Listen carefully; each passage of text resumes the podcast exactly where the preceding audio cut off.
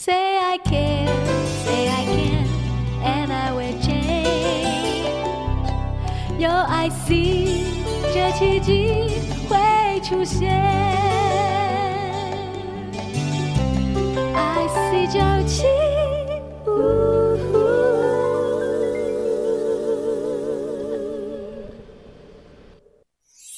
圣修伯里说：“每个大人都曾经是个孩子。”林肯说：“影响我最深远的是我的母亲以及她所说的故事。”我爱月亮床边故事。晚安，月亮床边故事。小青姐姐邀请每一位大孩子、小孩子一起听故事，不管多忙，也要和你一起听故事。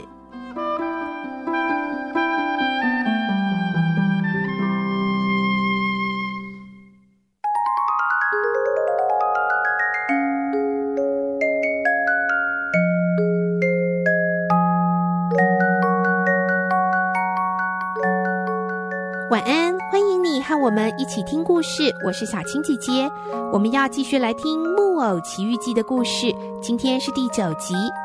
昨天的故事，小木偶在玩乐国变成驴子，后来还被卖掉，掉进大海里。今天的故事，我们将会听到掉进海里的皮诺丘竟然又变回小木偶喽。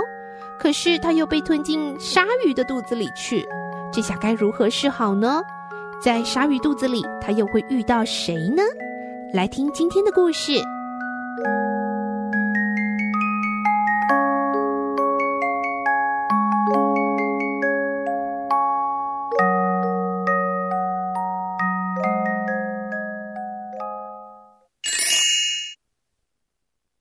木偶奇遇记》第九集，在鲨鱼肚子里。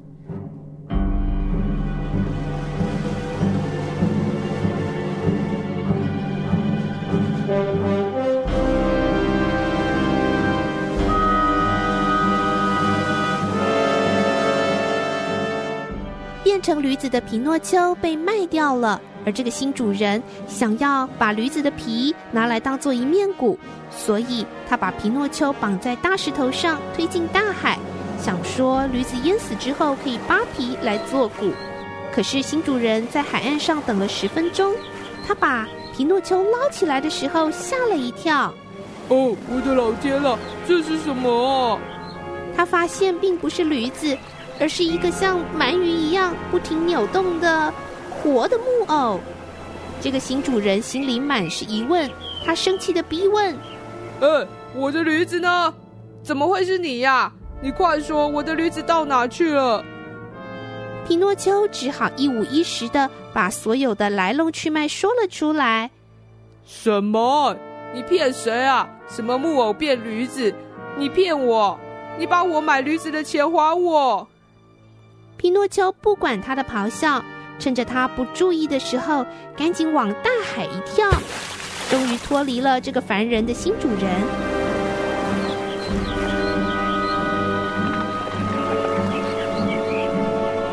一眨眼的功夫，皮诺丘在海里已经游得很远了。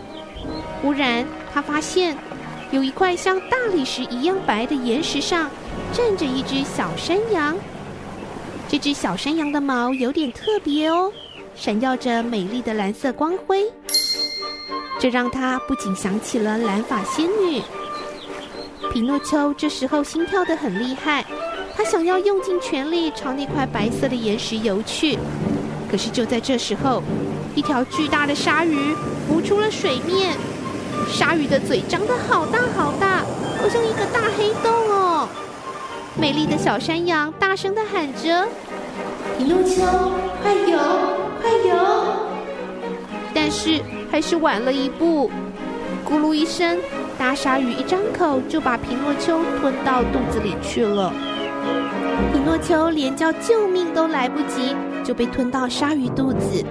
他的头还狠狠的被撞了一下，然后就晕了过去。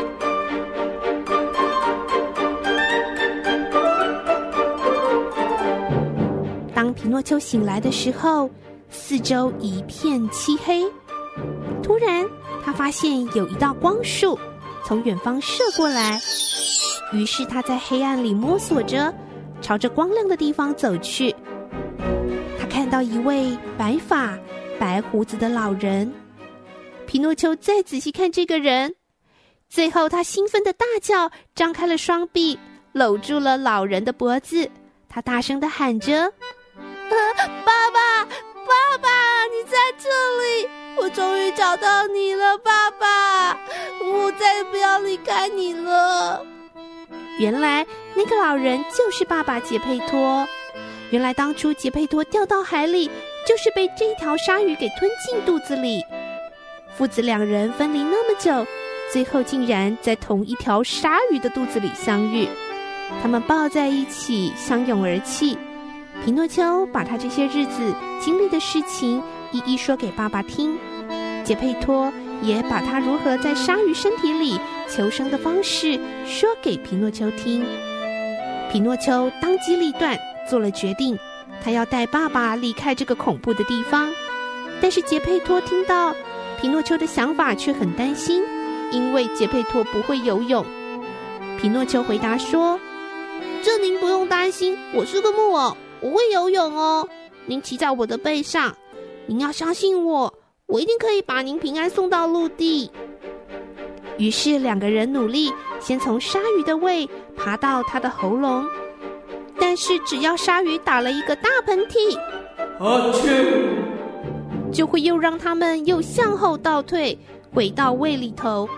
不过他们还是不放弃。继续努力，这次他们比上次更小心，顺着鲨鱼的喉咙爬到嘴里，走过了整条鲨鱼的舌头，爬过了三排牙齿。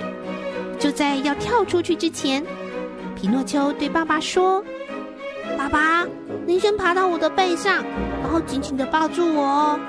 接下来的事情就交给我。”杰佩托爬到皮诺丘的背上，紧紧地抓住儿子。皮诺丘满怀信心地跳进水里，带着爸爸游出了鲨鱼的嘴巴。